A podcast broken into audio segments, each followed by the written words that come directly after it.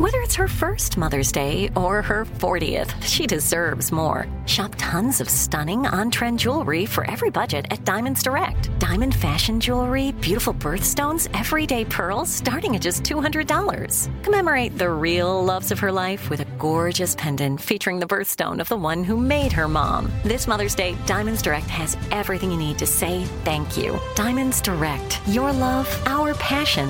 Online at diamondsdirect.com.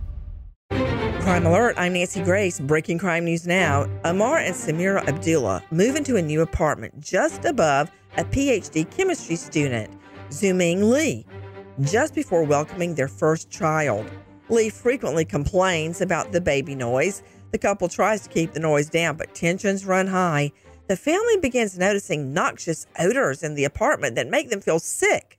After having their appliances checked, the Abdullah set up a camera and they catch Lee using a syringe to inject chemicals into the apartment below the door frame. Lee mixed hydrocodone and methadone at the University of South Florida's chemistry lab. The mixture caused the Abdullah's newborn to scratch at her eyes, refuse to eat, have episodes of vomiting, and lose her hair.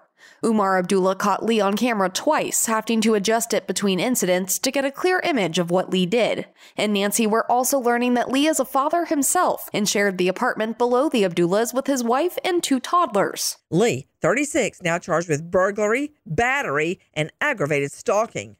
A Chicago news team heads out onto the streets to cover a string of armed robberies in Westtown. As the crew begins filming a little after 5 a.m., art imitates life. Two cars drive up. Three men wearing ski masks jump out carrying guns. They demand the reporters' wallets and search the team's SUV for valuables. No one injured, but cops add the latest armed robbery to their investigation of armed robberies. More crime and justice news after this. Now, with the latest crime and justice breaking news, Crime Online's John Limley. Following a stabbing at a high school in North Carolina that left one student dead and another injured, authorities say a 14 year old boy has been charged with murder. With more, here's Sydney Sumner with Crime Online. According to a news release from Raleigh police, the stabbing occurred during a fight at Southeast Raleigh High School. Two teenagers were taken to a nearby hospital after police and school security responded to a complaint of a stabbing. Later in the day, police and school officials said that a 16 year old student had been hospitalized with injuries deemed non life threatening, while a 15 year old student had died. Raleigh police say the 14 year old was charged with murder after filing a juvenile petition. Police spokesperson Lieutenant Jason Borneo reported that the teenager attended the school where the altercation occurred. The identity of the student who died has not yet been made public by officials. Wake County Superintendent Robert Taylor stated during a press conference that schools should be a safe haven for faculty, staff, and students, and that all safety procedures and guidelines will be examined. School administrators canceled classes for the day following the incident. Now to Wisconsin, where after confessing to killing his father and stepmother with a machete after they intervened to stop him from sexually abusing a teenager, a Kenosha man has been handed a life sentence. According to our friends with the Kenosha News, 27 year old Jesus Medrano III was given a life sentence without the possibility of parole by a judge in the Kenosha County Circuit Court following the 2021 murders of his father, 49 year old Jesus Medrano Jr., and stepmother, 36 year old Latrice Myers Medrano. Medrano III was charged with two counts of first degree intentional homicide. Medrano acknowledged using a machete to kill the couple on January 6, 2021, after they stopped him from sexually abusing a teenage relative with whom they shared their Kenosha home.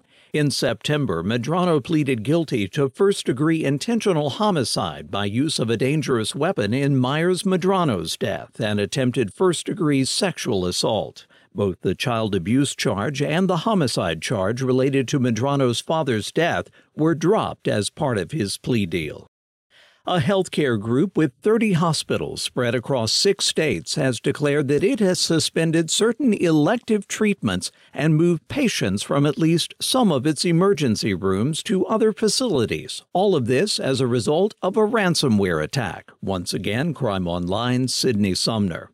Ardent Health Services said in a statement that the incident happened on November 23rd. Following that, the business shut down its online network and prevented users from accessing its IT programs, which included the patient care documentation software. According to the Nashville based company, the extent of any exposed patient health or financial information is still unknown. In order to quickly restore IT capabilities, Ardent claims to have spoken with cybersecurity experts, reported the issue to law enforcement, and hired outside forensic and threat intelligence analysts to assess the situation. Ardent says there is still no projected date when it comes to resolving problems resulting from the breach. Seven year old Patrick Alford and his little sister placed in foster care while mom finds a suitable home for the family in New York City. Three weeks later, Patrick, not adjusting well, says he wants to run away and find mommy. Patrick's foster mom gets distracted by a phone call while Patrick helps her take out trash. Moments later, Patrick disappears. Police use canines to track Alford, but they lose his scent after just a few blocks. Police knock on 9,000 doors, interview 14,000 people, and search over 200 buildings. No sign of Patrick. Patrick Alford, now 20, has never been found. If you have info on Patrick Alford, please contact New York Crime Stoppers 800 577 TIPS. For the latest crime and justice news, go to crimeonline.com. With this crime alert, I'm Nancy Grace.